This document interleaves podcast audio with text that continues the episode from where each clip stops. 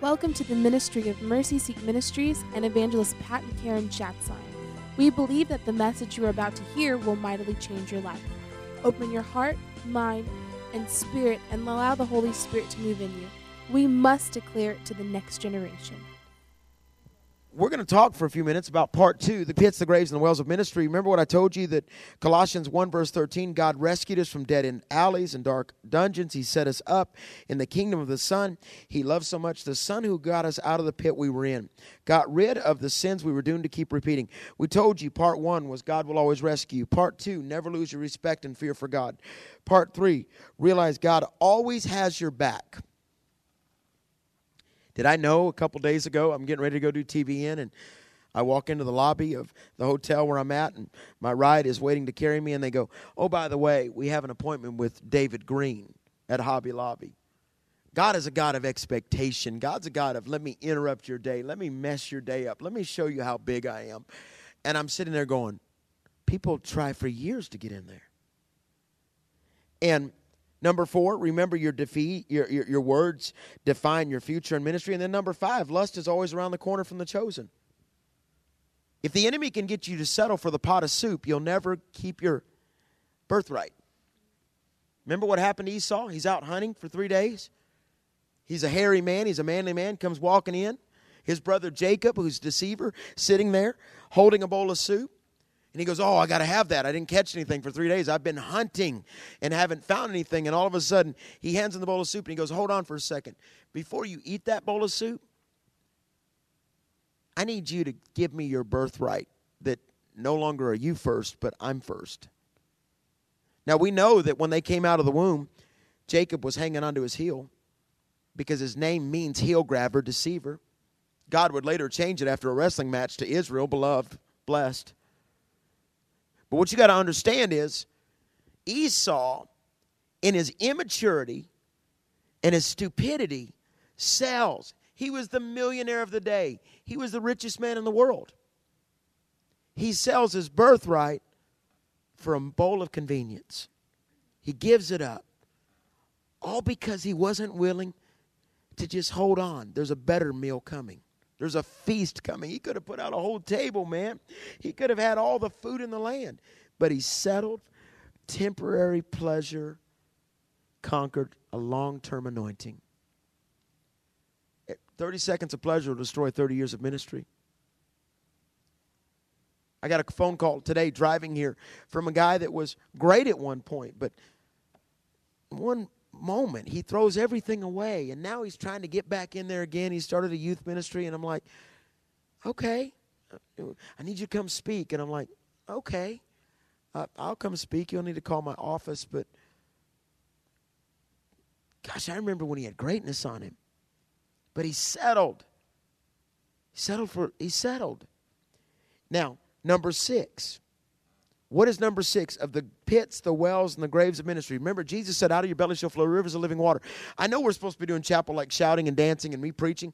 No, I want to give some foundational stuff to you that you'll be able to keep these notes forever and you'll be able to say, Am I doing this right? Number six of the many that we wrote out, and Pastor Jeremy Saylor is going to help me, and of course, Pastor Karen's going to help me, and I'm going to do point six. Karen's going to do point seven. Pastor Jeremy's going to do point eight. I'm going to come back to nine, and then we'll see where we go from there because we don't have as much time. But number six, this is a big one. Guard against academic overthrow of the anointing. What do you mean by that? Look what it says in Matthew 23. Verse 27 You're hopeless. You religion scholars and Pharisees, frauds. You're like manicured grave plots, grass clipped, and the flowers bright. But six feet down, it's all rotting bones and worm eaten flesh. People look at you and think you're saints, but beneath the skin, you're total frauds. Isn't that a scripture? Isn't that a word for today? It reminds me of the election and people that were supposedly spiritual leaders in America standing up there. And I've, I've watched them, and yet they don't mind if babies get murdered. They don't mind if, if we go against Matthew 19 and, and men and men marry and women and women marry. And, and, and you need to guard against this in your generation because now it is so chic. It became cool to be gay. Now you're a bigot if you, be, if you believe it's a sin. I'm telling you, I'll die my last breath telling the truth. In fact, I'm writing a message called Truth or Consequences right now for youth camps this summer because I'm going to tell them the truth and the consequences of those truth. Because it's going to cost you something. They hated Jesus because he told the truth. He dressed like a servant, rode a donkey instead of a white horse because he wanted to be able to tell the truth to the common man. He would go eat with the Zacchaeus.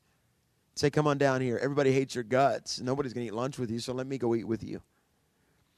And he went against and defiled everything that the world thought of. And some of you guys honestly believe, well, isn't it just okay if they're happy if if if gay people get married? I mean, we we all have rights. Number 1, the constitution is never more powerful than the word of God.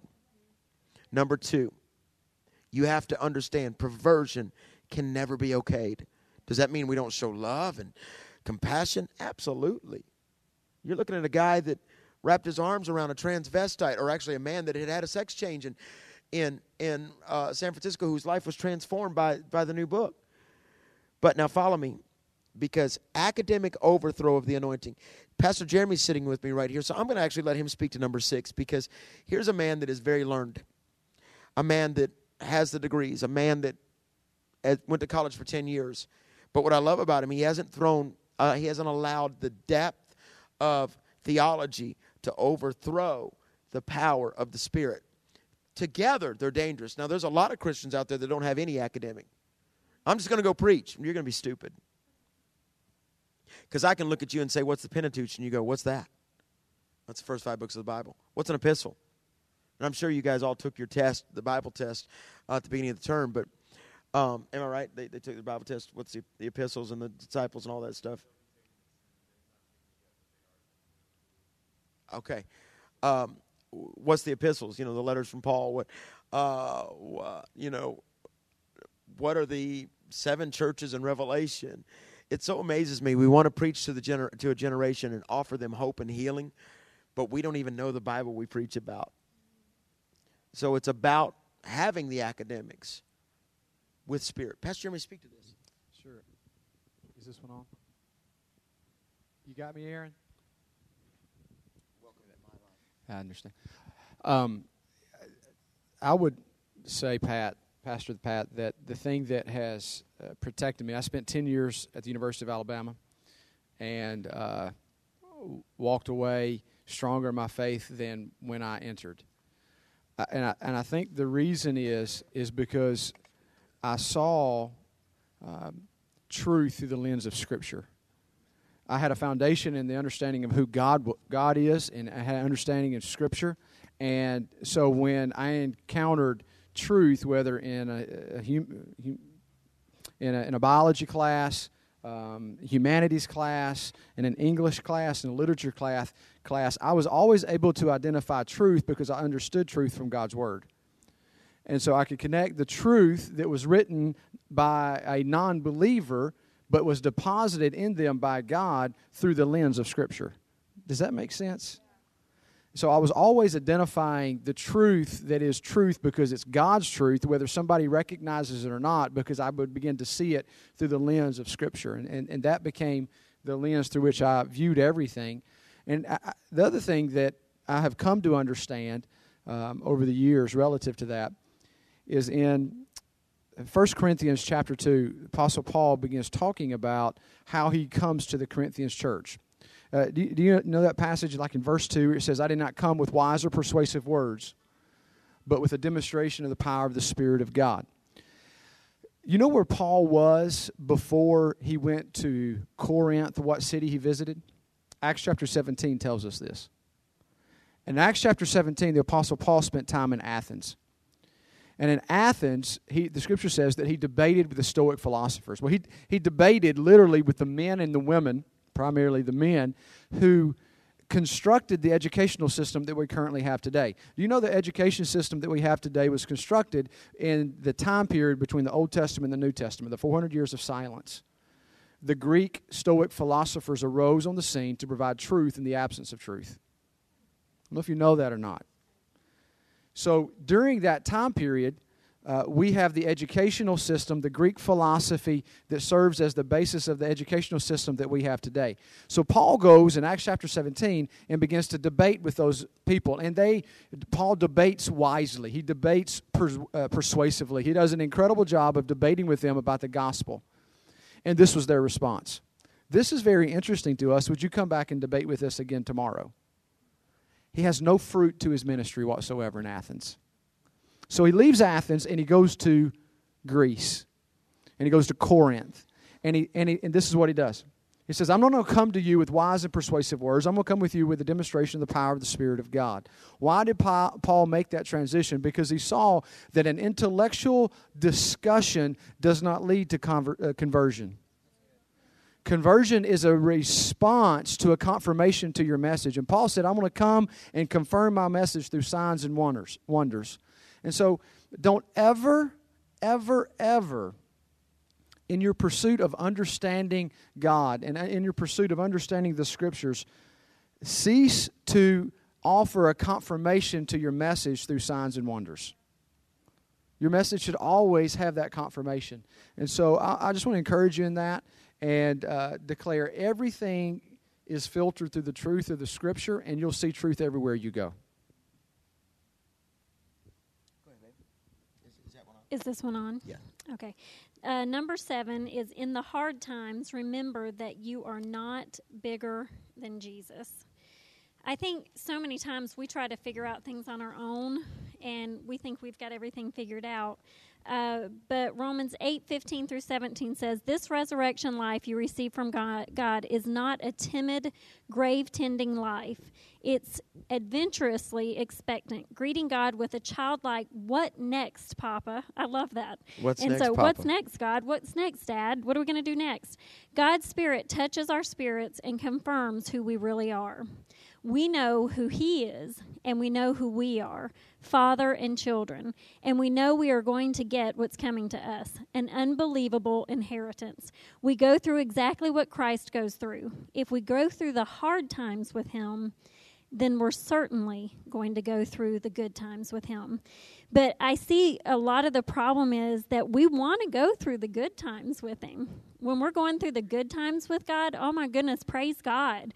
I, I'm so in love with Jesus. I'm so in love with, you know, doing His work. I'm so excited about what's coming next. Things are going great. God's call is on my life, and, you know, every, my finances are good, my family's healthy. But then the first time adversity hits, we don't want to go through the hard times with God. We just want to get back to the good times. But it's in those hard times with God that we learn His heart, that we learn His heart for for us and walking through the hard times. I've, I've told many times in my messages that I speak to women, I've been through some hard times in my life, but I wouldn't change them for the world. I don't regret walking through hard times because they made me who I am today. Because it was in the hard times with God that He didn't necessarily change my situation, He changed me.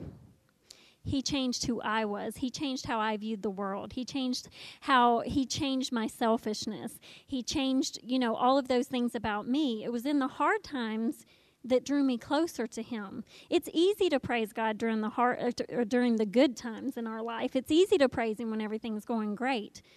But during the hard times in our life is the times that we grow. It's the time, if we're walking through it with Him, if we realize who our Father is, if we realize who our God is, that He's in control of everything. You know, we can go through the same old things in our life over and over and over because we keep failing the test, because we don't lean on God during those times, because we don't listen to His voice. But it's during those times that he teaches us patience, that he teaches us, you know, strength, that he gives us discernment, that he teaches us how to hear his voice in the hard times, not in the good times. And so during hard times, we have to realize that it's not in our own strength that we make make it through. It's in the hard times that strength rises up, that faith rises up, that joy can rise up in you because you know in whom you believe. So during the good times, you can prepare and seek Him and fall more in love with Him so that during the bad times, you know who to run to. Well, and I think that's why Isaiah and Job both said there's treasures in darkness. They both said it's refining into gold. Uh, Because sometimes during the good times, I mean, I'll just be honest, in the good times, we get lazy. We're just, we get lazy during those times. And it takes walking through a little fire to get us to run towards Him again. Well, and this leads right to point eight, which is your God confidence is tied to your prayer life. When I am not praying, I'll be honest with you, when I am not praying like I should, when I am not seeking his face, doubt overwhelms the voice that I should be listening to. I, I, I'll doubt crazy stuff. Well, is God real? I mean, uh, can God still heal? All those things, and the whole time God is calling to you, saying, "But I have plans. I've got dreams for you. i've got visions for you." In Acts four thirty one, I love this. While they were praying, the place where they were meeting trembled and shook. While they were praying, the place where they uh, let me let me give you a copy of something. I, I hope I didn't delete it. Uh, I probably did. Um, something really cool that happened last night. I, I did. I deleted it. Uh, I can't believe I deleted it. No, no, no, I didn't. I didn't because I think it was a text. Um, this is for the church we're at this weekend. Here you go. Ready?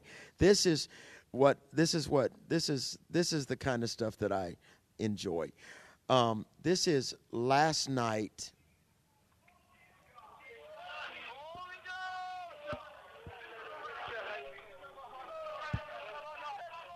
That's the prayer meeting for this weekend in North Carolina. Now, tell me I'm not excited about this weekend. See what God does in North Carolina. This is hundreds gathered praying. What right do we have to show up and preach to these people if we don't pray like this? They they don't care. I don't know what God's going to do. My team better be ready because I may write all new messages for every service like I did in Houston that time. I don't have time for. Oh, I got busy. Uh-uh. don't go. Replace them. You, I think we're learning like last Thursday. We're just done with futility and foolishness. I'm gonna let y'all listen to that for a second. This is the place while they were praying, the place that where they were meeting trembled and shook, and they were all filled with the Holy Spirit and continue to speak God's word with fearless confidence. Some of you do not have confidence because you do not pray. You talk. You want to change? You want to transform cities? That's a prayer meeting. Well, I, I just don't know who I. Uh uh This is who we are, are and who we will be, with or without. You got what I'm saying? And this is where we're going to be. This, this he just recorded the prayer meeting for me. This is what we're going to do Saturday morning in North Carolina. You're speaking most likely Saturday night. This is who we are. Are you getting this? That's what it's about. And understand something. You will never have confidence to declare your message if you haven't first heard your message from Him. So if you don't take time to pray, you don't take time to seek His face, you don't take time to cry out, how in the world are you going to know what God's speaking to you? Because He's called you to greatness, He's called you to anointing, but it's so amazing. It's what we said a few minutes ago the difference in prophetic and word of knowledge. If you have a word of knowledge for somebody, share it. it means God's opening, He's letting you see. And I promise you, it's always an encouragement. It's the way it's supposed to be done. But if you spent time in prayer, you'll start having those treasure hunt encounters where God will speak to you about somebody when you walk up to Him. But doing ministry without a prayer life is like trying to drive a car without oil. You're going to sling a rod, it's not going anywhere. It may look good and it may look fancy, but a car without oil or without gas is going nowhere. You got what I'm saying? And I've done ministry without a prayer life. And it just leaves you empty and stale. But God says, your confidence is tied to your prayer life. Number nine is trust the provider. Now, here's a man that took over this church that we're sitting in. This church was, for all intents and purposes, broke when you took it, down to, you know, 100 people or more. Jeremy, who's how this is how cool God is. His whole background is in business and finance. So all of a sudden, they're looking for a pastor. He could literally, because of his degrees, go make a lot more money. But God says, I'm going to put you here, and you're going to take this thing. And he had already been administrator for five years, so he knew the, the inner workings of the whole house.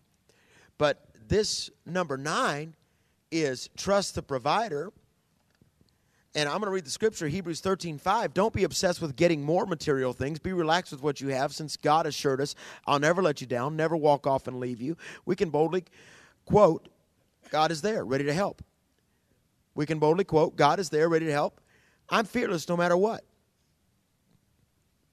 Who or what can get to me?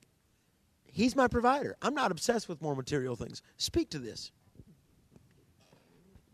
Sure. Um, I, I, this is something that I'm coming to understand. Uh, as Pat said, the church was um, in incredibly horrible financial situation, and um, one of the things that I felt like I had to do uh, is is balance the budget um, because it hadn't been balanced in several years, and that was part of the problem. So I balanced the budget and began stewarding the resources that God had entrusted into our care well. This is what I'm coming to understand, though. You can't steward your way out of problems. You faith your way out of problems. Um, you walk by faith and not by sight. Now, here's can I tag that? I, I think sometimes if we're not careful in our culture and our environment, we'll become so stewardship, wisdom, prudent choice driven that we eliminate faith from the equation. Or we make faith an addendum. Faith is not the addendum of your journey, it is your journey. So good. See, the, what is the addendum to your faith journey is wisdom, prudence. Wisdom, prudence, stewardship. Okay?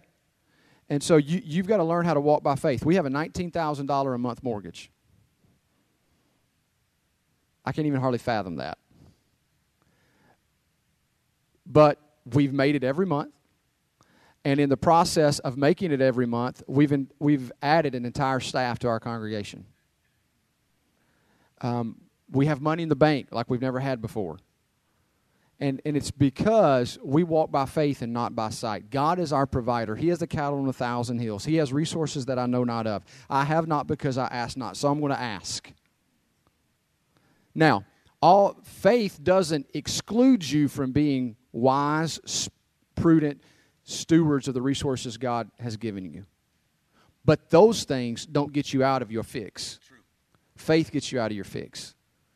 And you got to believe that God's big enough to take care of it, and you know that this is what you're called to do. Can, can I, can I, about the number eight, you mentioned confidence is tied to your prayer life. Can I give you two reasons why your prayer life produces confidence? Number one, your prayer life causes you to remember what God has done, and that builds your confidence.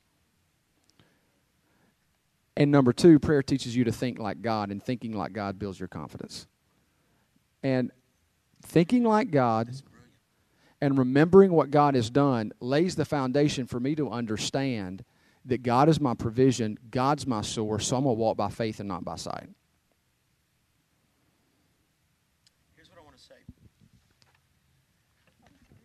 I am learning that your level of financial miracle really only comes with three things. Pastor Jeremy just said faith, and, and faith is the broad, it's the painting of the wall. It is, but the details to that to, tied to your financial miracle in ministry is intent of heart. Can God trust your heart? Number two, stewardship of what you already have. And what you know, uh, if you're faithful to small, he'll give you authority over the great. I mean, that's Joseph. That's all through the Bible. Every great person. Uh, Moses was faithful guarding the few sheep out in the wilderness, and then God said, "Well, let me get, let me increase your sheep to three million. And so, but then the third thing, I honestly believe this with all my heart. Not just proper stewardship, not just tithing and sowing and reaping and and those type of things. Some of you by the way, who who in here doesn't pay tithe if you get somebody sends you ten bucks? Who who has a problem with that? Anybody? Because because if you do, you can't stay. Because uh, my dad always taught me, you just don't sleep in the same house with a thief. And so because you won't make it in ministry if you're not a giver, you just won't.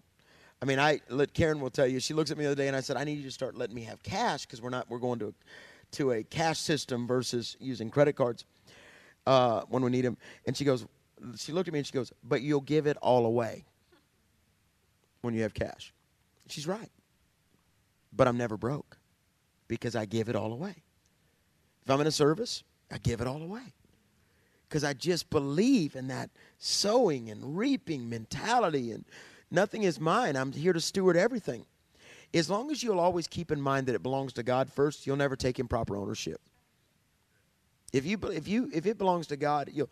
But then the third thing I would I would say that what was the first two? Somebody help me. What intent of heart and stewardship of what you already have. Don't ask God for the more if you uh, have a concept that you'll always be poor. Because God will never, ever trust you with the great things unless you're going to give it away. You know what the president of Hobby Lobby told me? He said, God keeps growing this company because he knows I've already given it to him. Not just indeed. We actually wrote it all off. It doesn't belong to us. He's a billionaire and nothing belongs to him. When he dies, it all goes. He said, It's not mine. We not, he said, We've actually, everyone in our family, and when a grandchild gets 18, they have to sign off. This does not belong to me. Or they can't be a part. And he said, I've got houses, I've got cars, I got everything. None of it matters to me. All I, all I want is the gospel to go forth. And then the third thing I would say when it comes to finances is when you live in an opportunity to bless, God will make opportunities for you to be blessed. When you live in an opportunity to always bless, God will always open doors for you to be blessed. And so never let finances control. Yes, you have to have wisdom, and yes, you have to have stewardship, but I think that what Pastor Jeremy said a moment ago is I have just learned that you cannot run your ministry like a business. You need principles of business because we don't operate by what man can do, we operate by what God can do. And God is, yeah, God's numbers are funny numbers. They never add up. I mean, think about it. A prayer can set a thousand to flight. Two praying can set ten thousand. Where is a math equation in there? talking about demons, sending them out. Where's the math equation? There is no math equation. The things that God says 30, 60, 100 foe. He chooses primary or non-primary numbers and says this is going to work. What I'm saying is God's mathematics don't line up. It just doesn't. He says, David, you count your men, so how many he ended up killing? 70,000 or something like that. That all through the Bible, the numbers don't add up. There's no like, well, God always counts four and divides by three. And no, there's no way. What I'm saying is, when's the last time you literally prayed not for a need when it wasn't tied to your own personal gain. I mean, really prayed. Lord, I got to pay for my schooling right now. I can tell you a check came in yesterday for you $1,500. Did you know that? Now, how did that happen, DJ? We're sitting at a table with a group of key leaders, and two of them, one says, starts asking questions, says, I'm to pay, I'll pay half your tuition. Another one sitting next to him, I'll pay the other half. All because I looked at you and said, hey, come eat with me, so I'm, I've got somebody with me. Right? That's what God does. Right place, right moment, right time. But if you looked at me and said, Pastor, I'd really rather go hang out with everybody else because they're all going to play games over there. But you didn't do that. You looked at me and said, okay. I said, come on, DJ, you're with me. Right place, right moment. Obedience. See what I'm saying? Okay, and then here's the last one, and we'll be done. Keep God's love in your heart. This is again the pits, the wells, and the graves of ministry. Keep God's love in your heart, and fear will not win. And I'm going to let Karen speak to this. But because I have found out the greater the anointing, the greater the isolation, the greater the anointing, the, the bigger the demons get. Reminded of Smith Wigglesworth walking downstairs one time and he heard something going on and he looked and he opened his parlor door in his house and there were demons sitting in there playing poker. And he looked at him and he said, Just make sure you shut the lights off when you're done. Went back to bed. I think of Lester Sumrall, the great missionary. I'm going to be preaching for his grandson next month on their TV show in Indiana. The great missionary that, that led Rod Parsley to Christ. Lester Sumrall was in Africa one day. He's sound asleep. He's in a hut. Big old brass old bed. He's laying in it. All of a sudden, the bed starts shaking uncontrollably and slides out in the middle of the floor. He realizes there's, there's a witch doctor outside praying against him, calling demonic incantations against him. He wakes up and he goes, In Jesus' name, stop. He lays there for a few minutes and realizes that old bed's big. It, it stops. He lays there for a few minutes and goes, I don't want to move this in the morning. In Jesus' name, put the bed back. Bed went right back.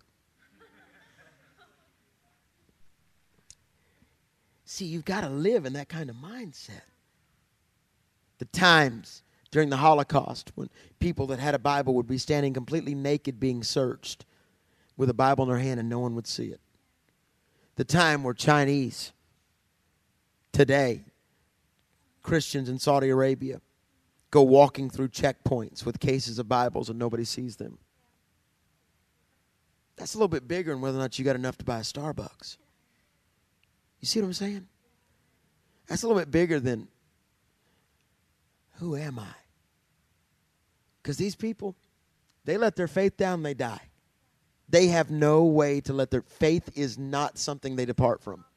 They'll depart from food, clothes, baths, but they won't depart from faith. Faith is something they never lose grip of. That's the way it was with standing in David Green's office. Here he is showing me this massive corporation. He's being attacked by the Obama administration. But he's he just says, I'm willing to die for this because I won't have babies' bloods on my blood on my hands. So, 1 John 4 17. God is love.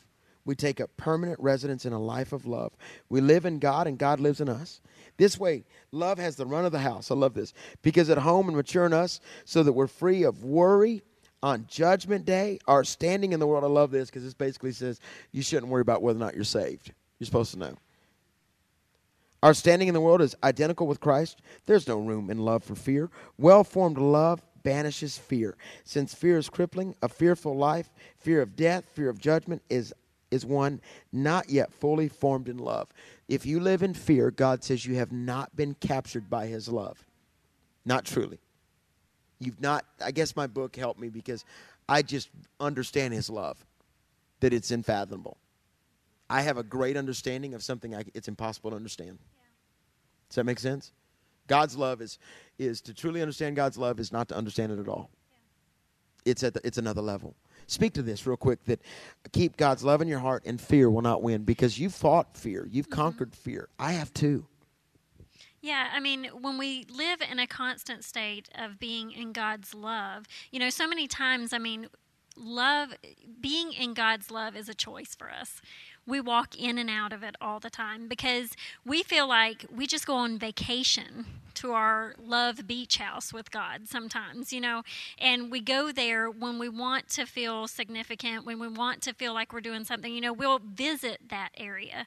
But then we walk away, and that's not what God wants. God says, I am love. And if you're in me, then you are in my love. And so there's no room for fear in that. There have been situations, I mean, when Pat and I first started traveling, I didn't like to be by myself at home, you know, with a small child and everything. And there were times that, you know, things would happen and, you know, Nate would sleep, you know, with me when Pat was out of town and, and he would wake up in the middle of the night and he would go, Mom, and it would be you know that voice that would wake me up that god would use to call me to prayer. There was one time in uh, in an apartment that we lived in that god woke me up because someone was trying to break in the front door of our apartment. Through nate's voice. through nate's voice. And so and so i began to pray and intercede but it wasn't out of fear.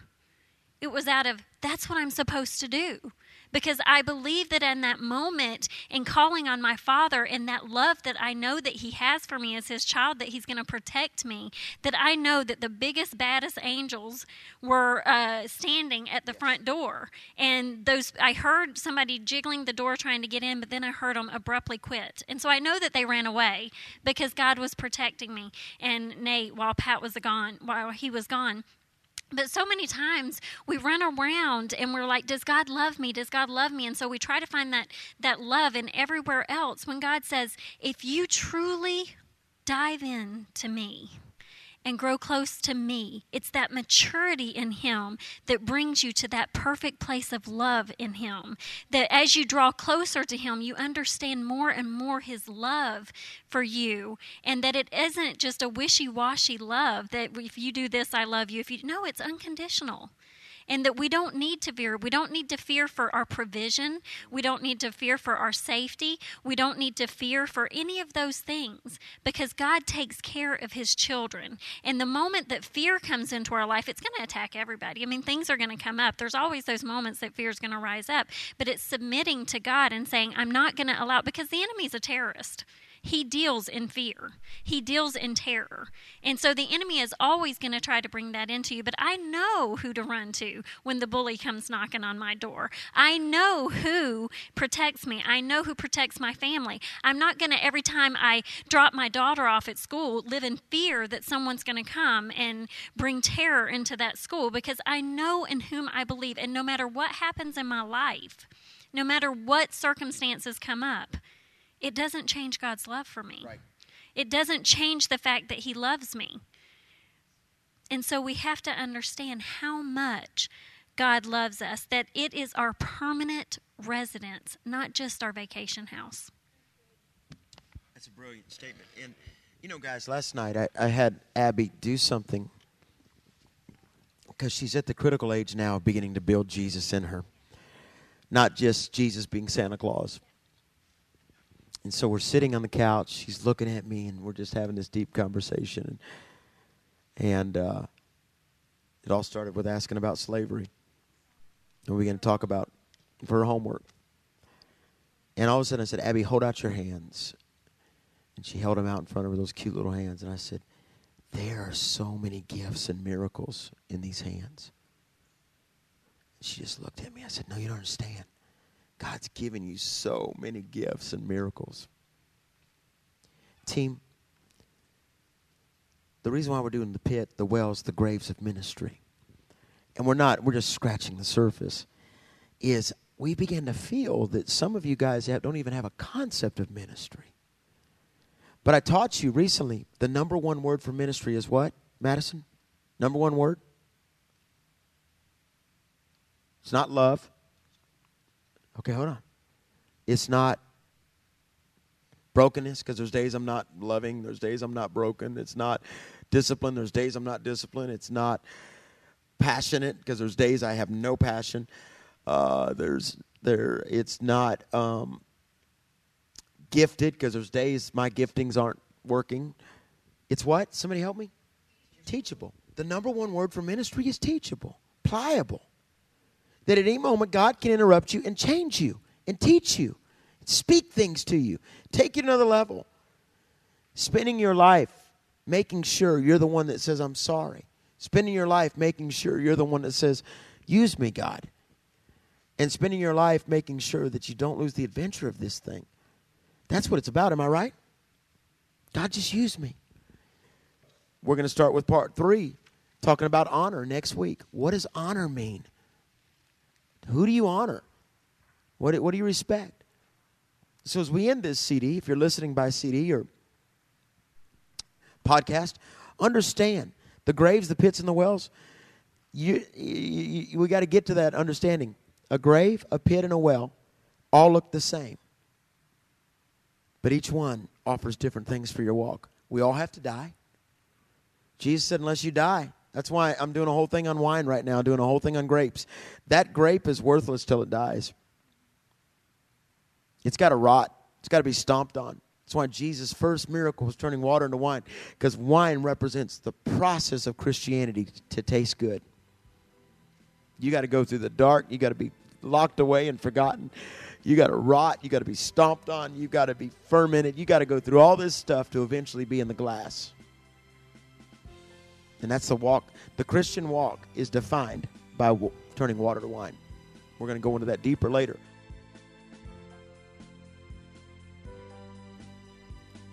Thank you for listening.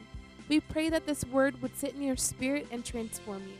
For more information or to become a covenant partner with Mercy Seat Ministries and evangelist Pat Karen Schatzline, you can log on to www.mercyseatministries.com.